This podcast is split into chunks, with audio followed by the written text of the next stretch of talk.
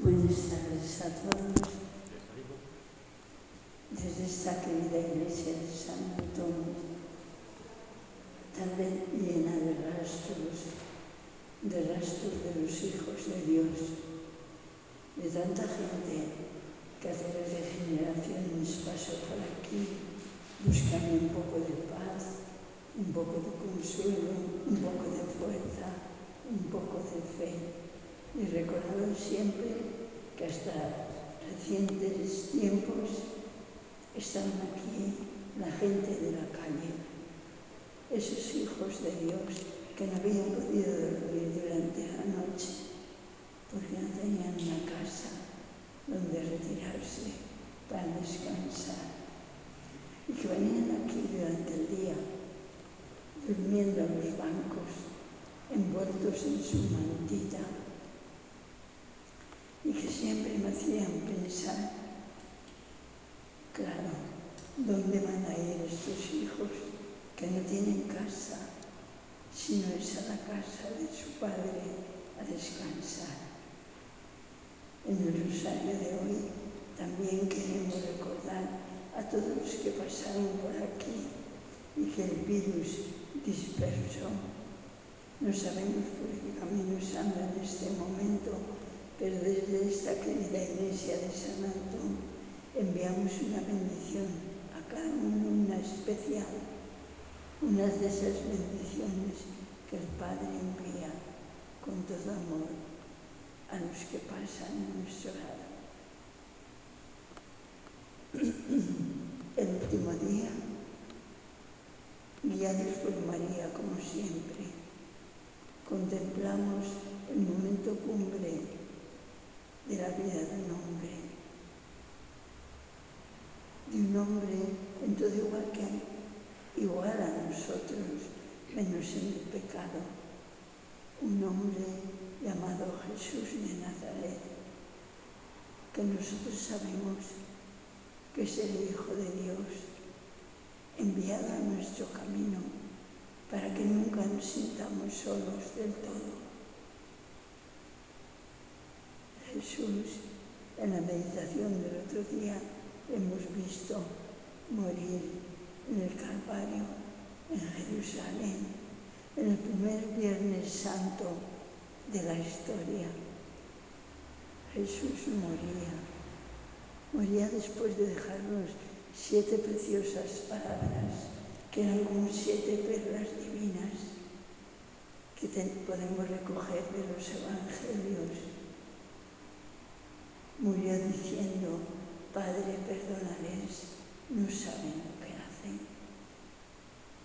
El dolor de Jesús por nuestros pecados, porque Él sabe que para el hombre el mayor castigo que puede tener es su propio pecado, su propio egoísmo, porque eso le mata lo más profundo de su ser como persona humana como Hijo de Dios. Y después de Jesús, después de decirnos que Él también conocía nuestra experiencia de oscuridad, de sentir que Dios está lejos, dijo, Dios mío, Dios mío, ¿por qué me has abandonado?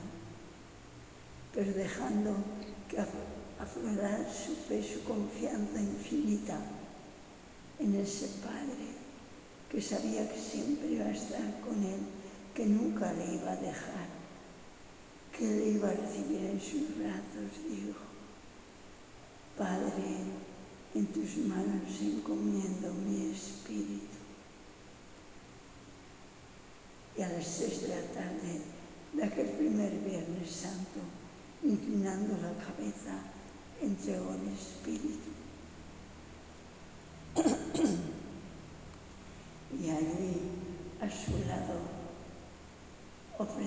ofreciendo con el dolor más profundo que es concebible en una persona humana, en una madre humana, estaba María, la madre, la que la Iglesia Católica llama la corredentora, porque siempre me gusta explicar que a nuestros hermanos separados no les gusta que le llamemos a María corredentora, porque dicen con muy buena razón que Jesús es el único redentor de la humanidad, y es verdad. Pero María es la mujer que vivió en unión con Él todos sus pasos dolorosos de fe, de vida, de la redención. Ella la redentora, compañera de camino de Jesús el Redentor. Es nuestra Madre, la corredentora, esa compañera de Jesús que también este día es la guía de nuestra peregrinación por la última parte del rosario, por los misterios de gloria. El otro día hemos contemplado primero, la resurrección de Jesús. ¿Cuántas veces en mi camino, donde la obediencia me mandó por todo el mundo, he preguntado a personas honradas, profundas, sabias, pensadoras, ¿qué es la vida? ¿Cómo me la explicarías? Y puesto que eran honradas y sabias, y sinceras me tuvieron que decir, yo no las sé explicar, es un misterio. Y yo tampoco las sé explicar. La vida, esa vida que parece que nuestra sociedad a veces quiere manejar con su falta de sabiduría humana, con su ignorancia quisiese gritar, como si fuera algo suyo, cuando ni siquiera tenemos que confesarlo con toda humildad, ni siquiera podemos explicar esa vida que Jesús entregó por nosotras, que nosotros no sabemos explicar, esa vida humana que tú y yo tenemos como un regalo de Dios. Esa vida es un misterio.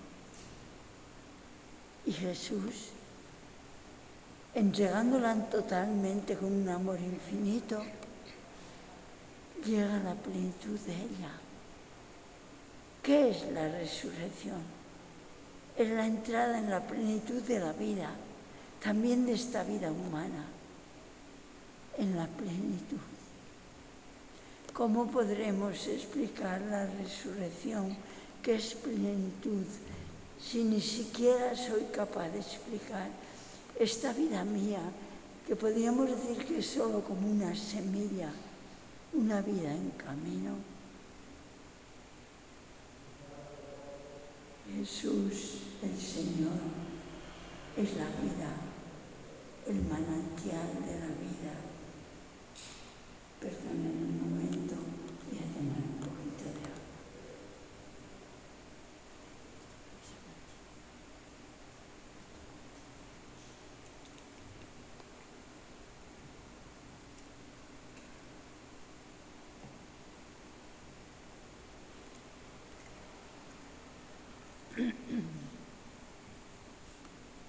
Jesús, que entra en la vida en la plenitud de la vida a través de la muerte, como entraremos todos nosotros.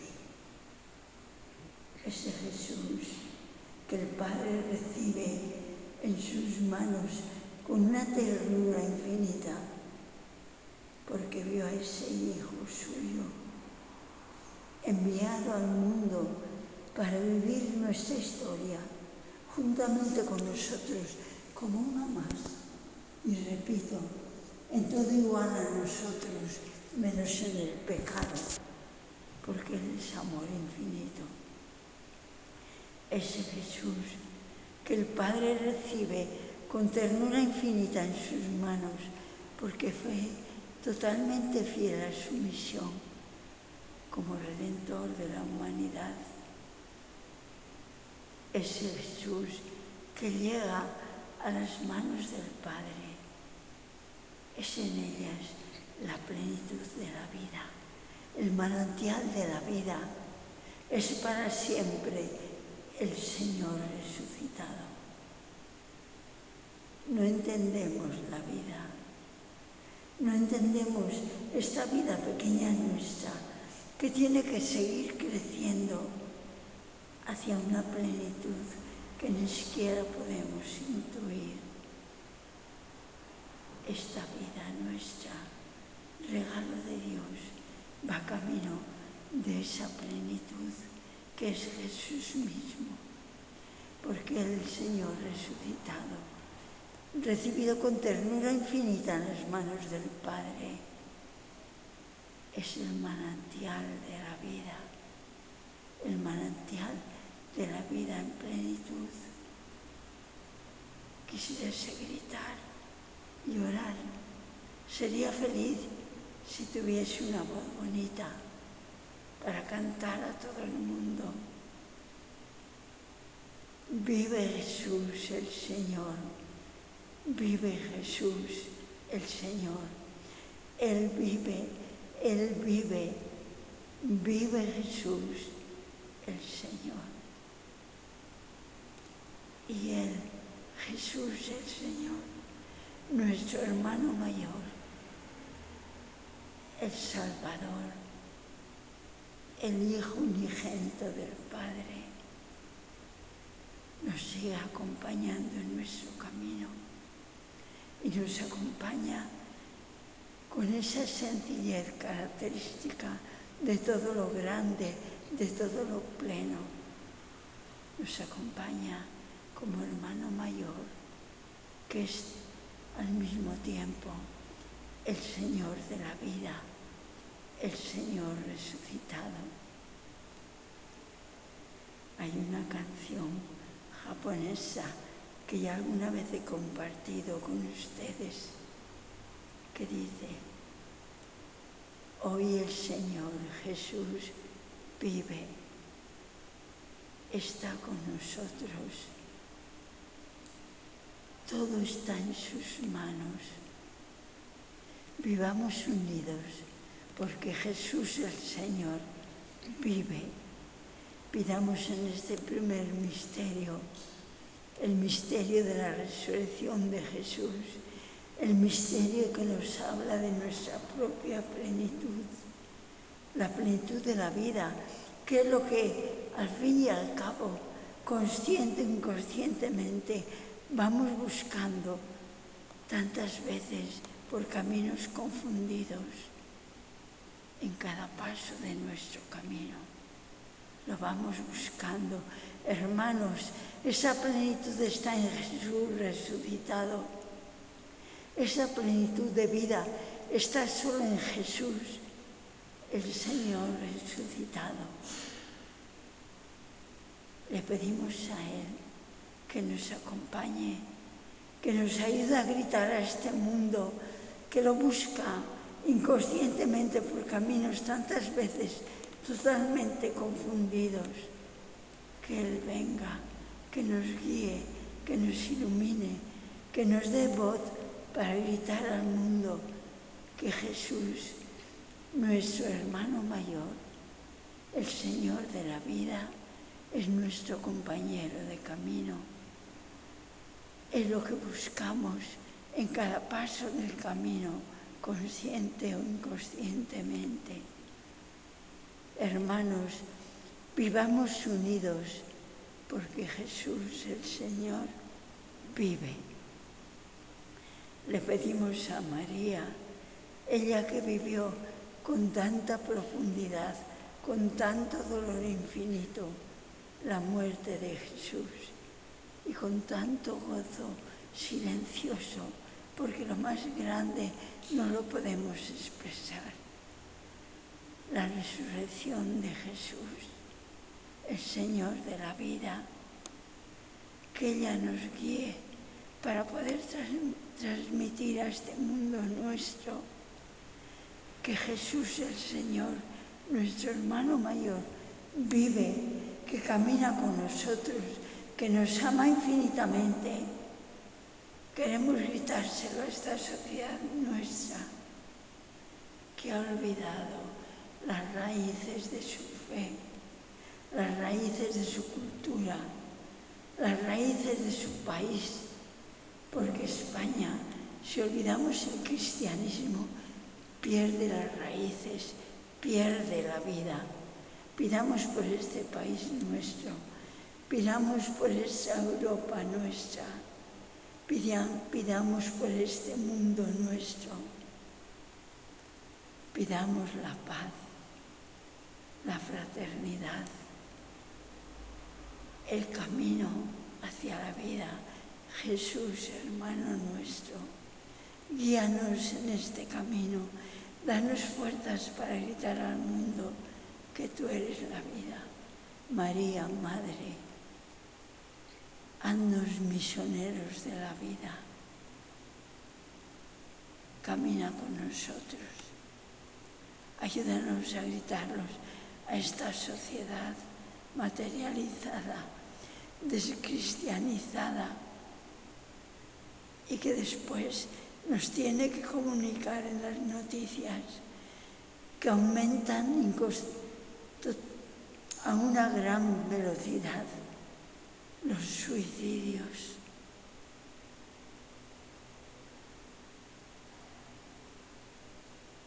Cuando la persona humana busca con toda su vida la vida y se da cuenta que esa vida no está en eso material que busca, en lo que creyó que le iba a dar sentido a su vida.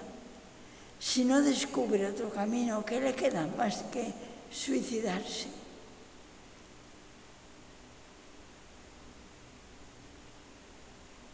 Hermanos míos, pidamos por todos esos hermanos que se sienten sin fuerza para seguir viviendo. Pidamos a Jesús y a María que los ilumine, que les haga sentir que la plenitud de la vida existe, que existe un amor infinito rodeando su vida, que su vida tiene sentido. Juntamente con María pedimos esto a nuestro hermano mayor al manantial de la vida, a Jesús resucitado. María ora con nosotros. Padre nuestro que estás en el cielo, santificado sea tu nombre. Venga a nosotros tu reino. Hágase tu voluntad en la tierra como en el cielo. Danos hoy nuestro pan de cada día Perdona nuestras ofensas, como también nosotros perdonamos a los que nos ofenden. No nos dejes caer en la tentación y líbranos del mal. Amén. Dios te salve María, llena eres de gracia, el Señor es contigo. Bendita tú eres entre todas las mujeres y bendito es el fruto de tu vientre, Jesús. Santa María, Madre de Dios, ruega por nosotros pecadores ahora y en la hora de nuestra muerte. Amén. Dios te salve María, llena eres de gracia, el Señor es contigo, bendita tú eres entre todas las mujeres y bendito es el fruto de tu vientre Jesús. Santa María, Madre de Dios, ruega por nosotros pecadores, ahora y en la hora de nuestra muerte. Amén. Dios te salve María, llena eres de gracia, el Señor es contigo. Bendita tú eres entre todas las mujeres y bendito es el fruto de tu vientre, Jesús. Santa María, Madre de Dios, ruega por nosotros pecadores, ahora y en la hora de nuestra muerte. Amén. Gloria al Padre, al Hijo y al Espíritu Santo. Como era en un principio, ahora y siempre, por los siglos de los siglos. El segundo misterio, es la ascensión del Señor. Jesús sería casi lo normal, que el mismo día de su resurrección, en esa plenitud humana suya de vida plena, regresase al Padre. Pero tenía su grupo de débiles discípulos que estaban desilusionados, despistados, que le habían traicionado en el momento cumbre, cuando Jesús había sido prendido, llevado a la cruz. Y como comenté el otro día, uno solo, el más joven. A veces los jóvenes nos dan ejemplo a los adultos en su fidelidad, en su valentía. El más joven, Juan el Evangelista, regresó hasta los pies de la cruz, pero los otros no. Y Jesús resucitaba.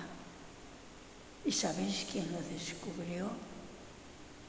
¿Quiénes fueron los primeros que se encontraron con el Señor resucitado? Si tenemos en cuenta que los soldados romanos que habían puesto para guardar el sepulcro de Jesús fueron los primeros que tuvieron experiencia de la resurrección, pero con espanto, sin fe, cayeron asustados, despavoridos, no entendieron nada. Pero después, quienes descubrieron realmente a Jesús resucitado, ¿sabéis quién fueron? en esta época y con esa soberbia tan típica de nuestra época, creemos estamos haciendo una gran valentía como descubriendo la dignidad de la mujer. ¿Sabéis quién fue considerada como la mayor de la humanidad? Ya hace muchísimos siglos, una mujer María de Nazaret, la Madre de Jesús. ¿Sabéis quiénes fueron las primeras que encontraron a Jesús el Señor resucitado?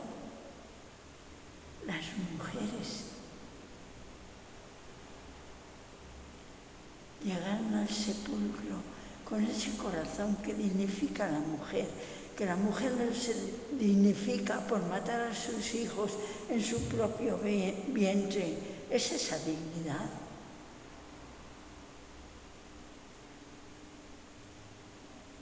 La dignidad de la mujer es el ser ese manantial de vida, no el matar.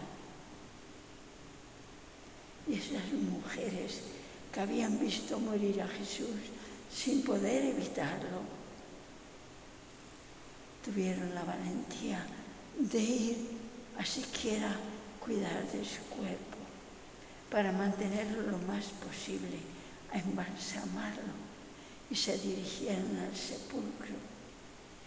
Y el sepulcro estaba vacío, pero le dijeron que el Señor había resucitado. Se asustaron, corrieron, pero allí quedó una mujer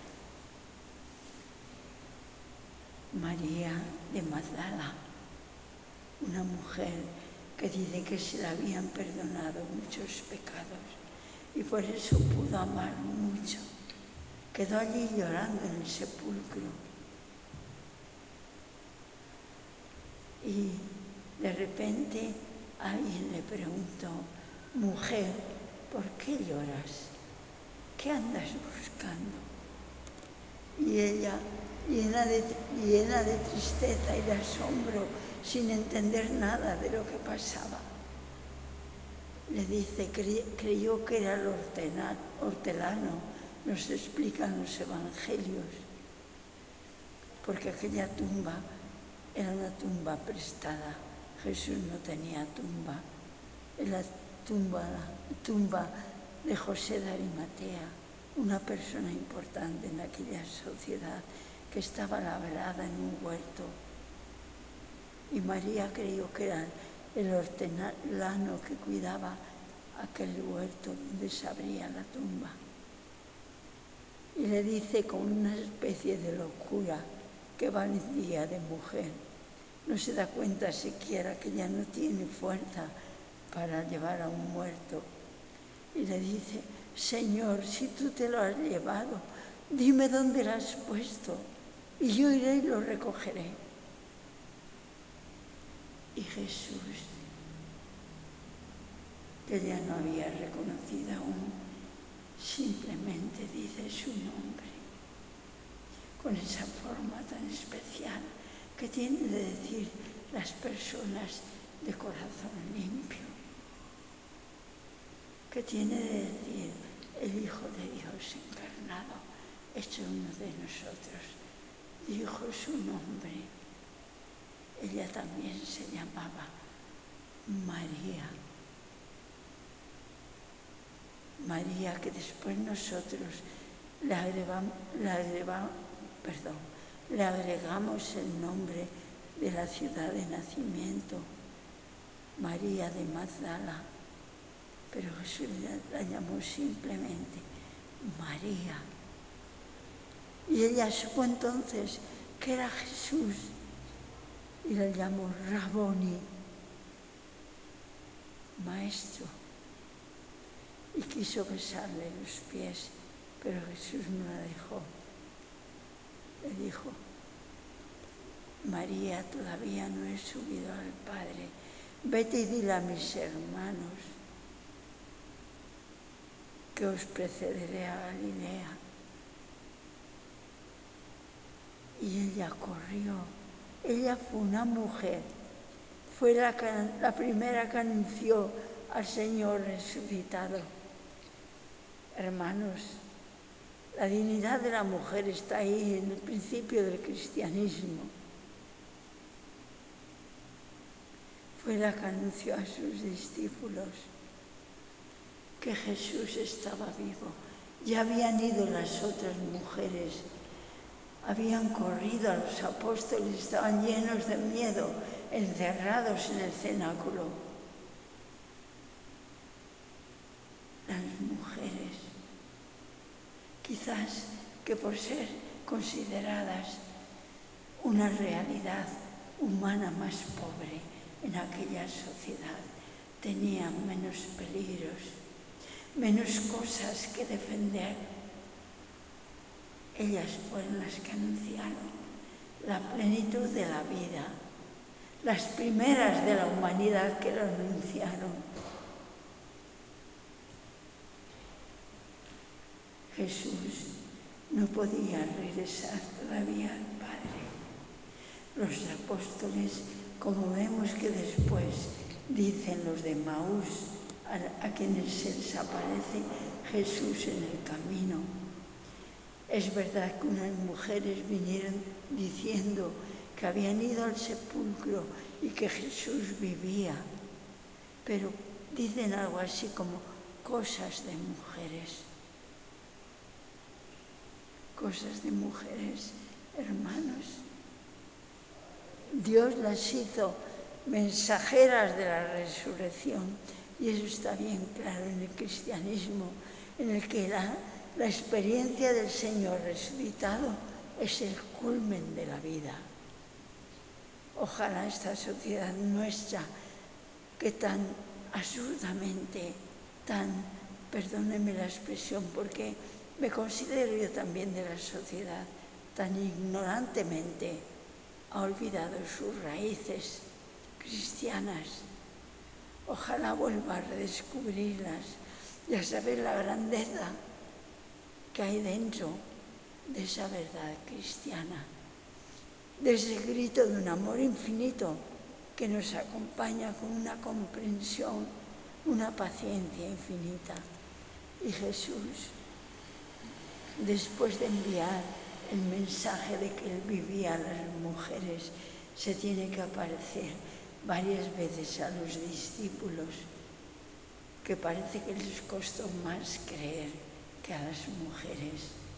Hermanas, hermanos, en la plenitud del cristianismo desde el principio está la mujer, la dignidad de la mujer esa dignidad de dentro que nadie te puede quitar, que no te la tienen que añadir con planes a veces muy poco naturales humanos. Esa dignidad está grabada en el corazón mismo del cristianismo que está centrado en la resurrección de su Señor, Jesús resucitado. Y ya cuando los discípulos, después de creer y a veces dudar, porque era una alegría demasiado grande para creerla de repente, de Jesús tener que repetir las apariciones, de tener que decirle a uno de sus discípulos que había dicho, hasta que no pueda meter mi mano en la, herida de su costado y mi dedo en las llagas de sus manos, yo no creeré. Sabemos todo su nombre, se llamaba Tomás. Y Tomás creyó, pero Jesús tuvo la condescendencia de aparecerse y decirle, Tomás, ven, mete tu mano, tu dedo en las llagas de mi mano y tu mano la de mi costado y no seas incrédulo, sino fiel. Tomás, ese que era del discípulo de los doce, a mí, a, a mi parecer, siguiendo el Evangelio, me parece como muy masculino, muy independiente, valiente, que cuando Jesús quiere volver a Jerusalén y ellos no quieren ir porque tienen miedo, Tomás dice, vamos con Él y muramos, muramos con Él. Y que después cuando Jesús aparece a los discípulos, a los otros discípulos, Tomás andaba por ahí fuera haciendo sus propios negocios. Cuando ahora Jesús se le aparece y le dice, mira, métela, mete tu dedo y tu mano. Él se arrodilla y dice, Señor mío y Dios mío. Y predicará al Señor resucitado hasta el fin. Alguien explica, y es un caso curioso que quiero compartir con, con ustedes, que quizás esta expresión tan fuerte de Tomás, que cuando vuelve al grupo, porque él andaba independiente por ahí, no sabemos qué estaría haciendo. Y los otros le dicen que hemos visto al Señor, que ha hablado con nosotros, que vive. Y él se niega rotundamente a creerlo. Alguien explica, y a mí es una explicación que me, me gusta. Todos los hombres, al fin y al cabo, todos los humanos, conservamos en nuestro corazón algo de niños. Alguien explica que es como un poco de la rabieta de un niño que vuelve y ve que todos lo han experimentado y él solo ha quedado fuera. Y le duele que se presentase Jesús precisamente cuando él no estaba. Y dice, no lo voy a creer. A veces las personas humanas tenemos esas reacciones casi infantiles, diría yo. No sé por qué, quizás es un poco absurdo, pero me producen ternura en el corazón. Esa especie de debilidad nuestra, esos arranques infantiles que dicen que todavía conservamos un poco de nuestra infancia y quizás en ella un poco de esa limpieza de los niños. Y después Jesús, cuando ve que sus discípulos ya están humanamente preparados, prometiéndoles, mejor dicho, prometiéndoles, diciéndoles que no se separasen de Jerusalén, porque Él enviaría un abogado. Ellos no entendieron nada, pero que se quedaron en Jerusalén, con María y las mujeres, orando y esperando ese abogado que no sabían lo que era, esperando la promesa de Jesús en quien creían, a quien habían tenido que aceptar con una alegría infinita que era impensable para ellos antes, la realidad de que ese Señor tan amado para ellos, a pesar de haberles traicionado, estaba vivo. Y Jesús los llevó hacia el monte Tabor y desde allí se alejó de ellos. Era tiempo de dejar esta existencia humana y regresar al Padre, a donde iremos nosotros al final, a los brazos del Padre. Es la extensión del Señor. Jesús había cumplido con misericordia, con amor infinito, con ternura, con una comprensión misericordiosa que es nuestra alegría y nuestra esperanza como discípulos de Jesús, su misión, su misión humana, en todo igual a nosotros, menos en el pecado. Y eso de menos en el pecado quiere decir que este hermano nuestro lleva en sí mismo un amor infinito,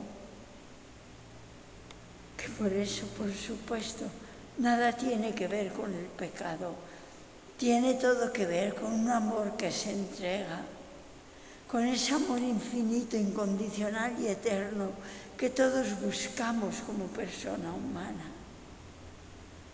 Jesús, el Señor resucitado, regresó al Padre y desde el Padre, a los 50 días de su resurrección, cuando los discípulos, los apóstoles también, con otros discípulos, en compañía de María y de las demás mujeres que habían seguido al grupo de Jesús, que les habían mantenido materialmente, hablando, que habían estado fielmente al pie de la cruz cuando los discípulos habían huido, que fueron hasta el sepulcro y tuvieron la primera experiencia del Señor resucitado, que fueron las primeras predicadoras de la resurrección. Estas mujeres oraban con ellos, también esperando la promesa de Jesús sin saber qué era. Y en ese 50 aniversario de su resurrección, cuando en Jerusalén se celebraba la fiesta mayor después de la Pascua, la fiesta de las tiendas, cuando todo alrededor de Jerusalén se llenaba de tiendas de campaña, porque venían muchísimos judíos de la diáspora que vivían en el extranjero para celebrar esta fiesta en Jerusalén.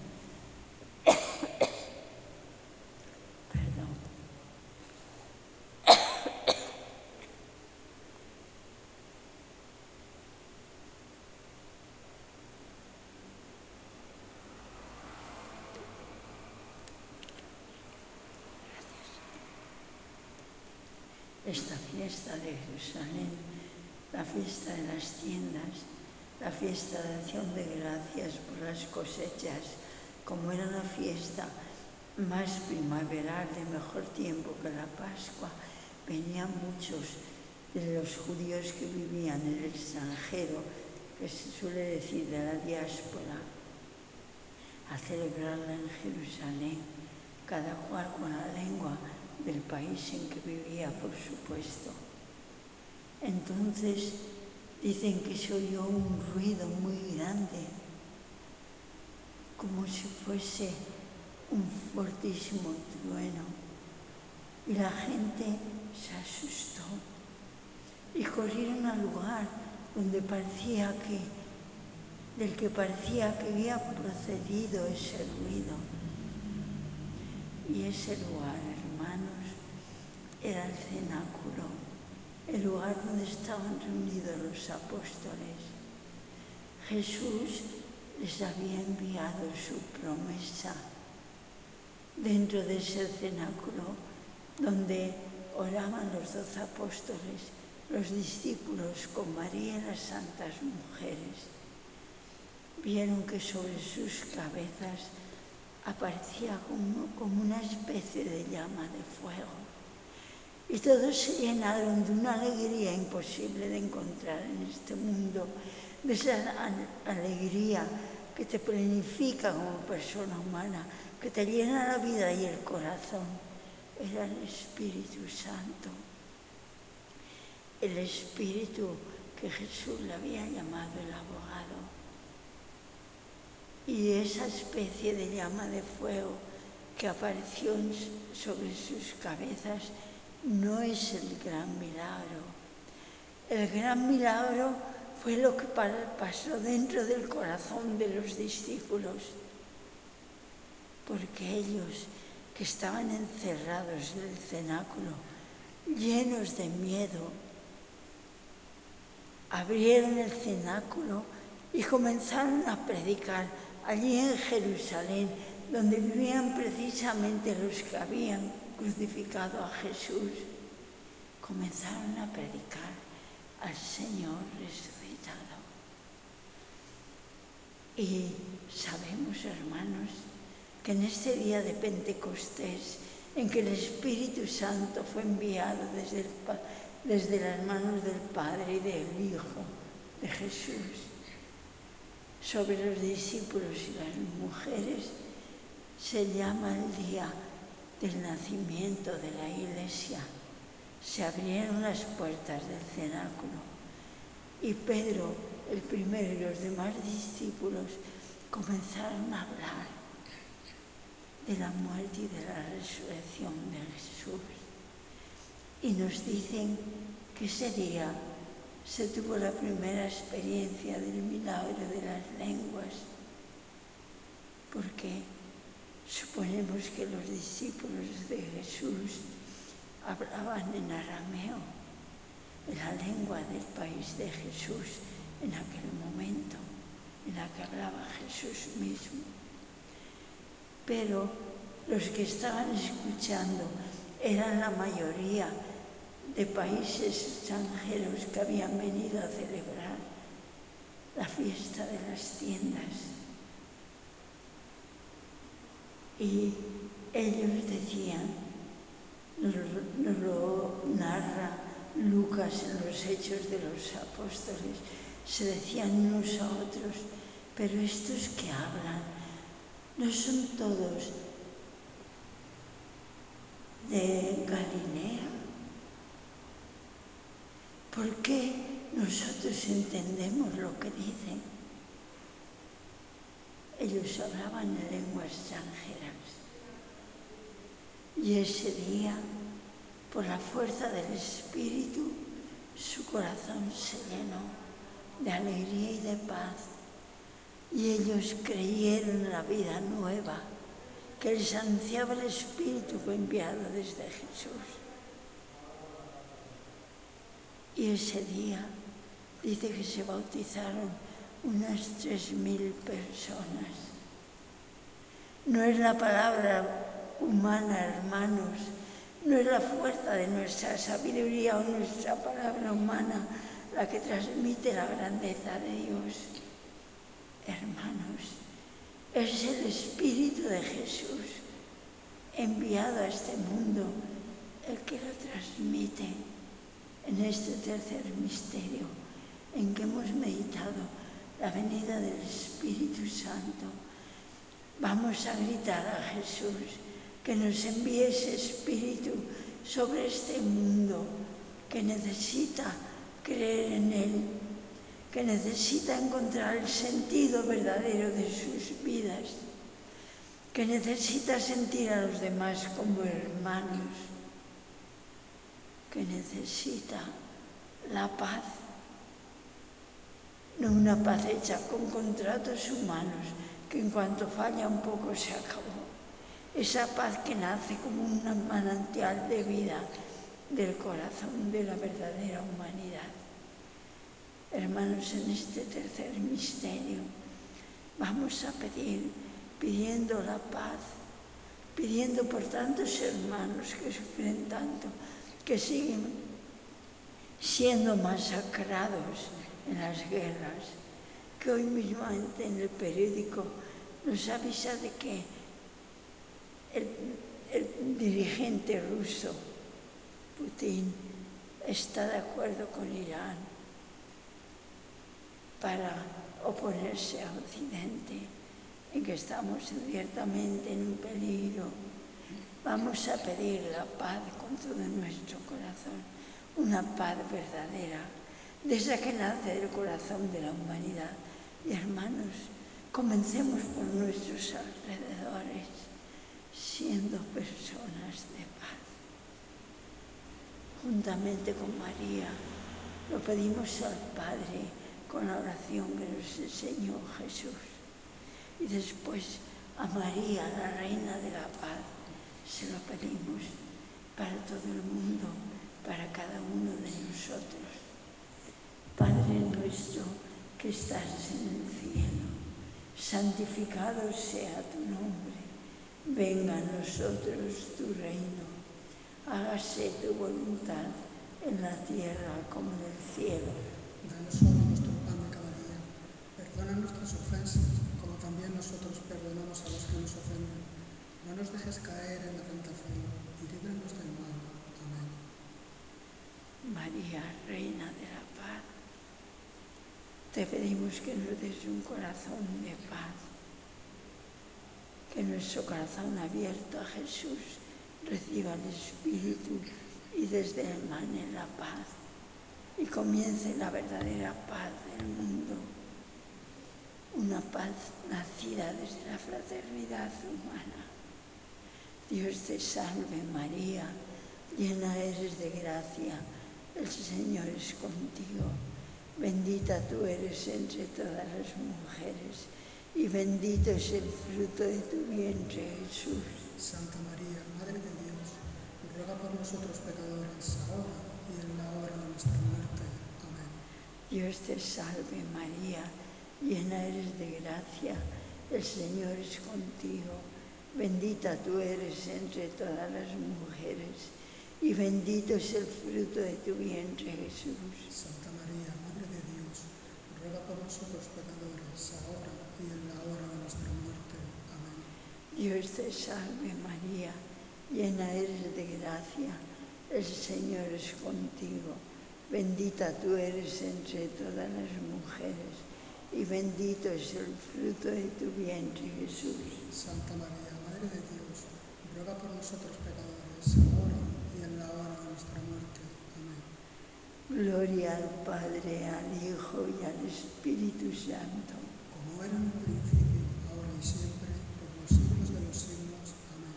Gloria al Padre, al Hijo y al Espíritu Santo. Como era en el principio, ahora y siempre, por los siglos de los siglos. Amén. Gloria al Padre, al Hijo y al Espíritu Santo. Como era en el principio, ahora y siempre, por los siglos de los siglos. Hermanos, quisiese terminar el rosario de este día. Dejamos los dos últimos misterios que se refieren a María para unirlos con los misterios gozosos del día próximo que también se centran en María. Quisiese terminar con la oración de la paz de San Francisco de Asís, no la sé completa, una oración de la paz conocida en todo el mundo, muy conocida en mi misión de Japón, donde casi no hay cristianos, pero que se conocen aún en ambientes no cristianos, se conoce.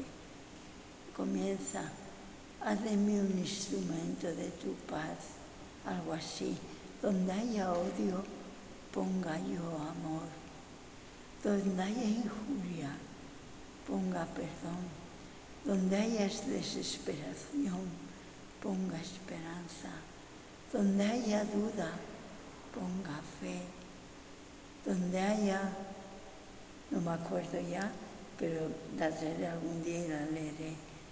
Donde haya algo que es negativo, ponga yo lo contrario, lo positivo. Y nos dice, termina diciendo San Francisco de Asís, porque es en dando como recibimos, en perdonando como somos perdonados y en muriendo como resucitamos a una vida nueva. Amén. Y terminamos con nuestra oración, esa canción a María que yo no puedo cantar y por eso la rezo. Mientras recorre la vida, tú nunca solo estás. Contigo por el camino, Santa María va. Ven con nosotros al caminar. Santa María, ven. Ven con nosotros al caminar. Santa María, ven. Aunque te digan algunos que nada puede cambiar, lucha por un mundo nuevo, lucha por la verdad. Ven con nosotros al caminar, Santa María, ven. Ven con nosotros al caminar, Santa María, ven.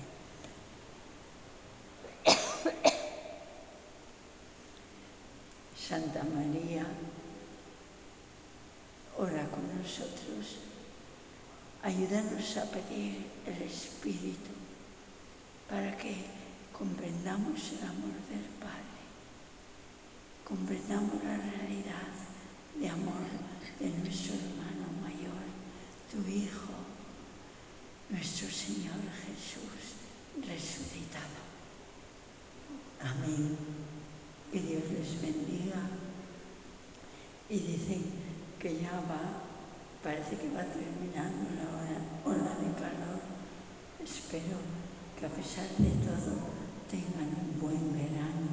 Que Dios les bendiga. En el nombre del Padre, del Hijo y del Espíritu Santo. Amén.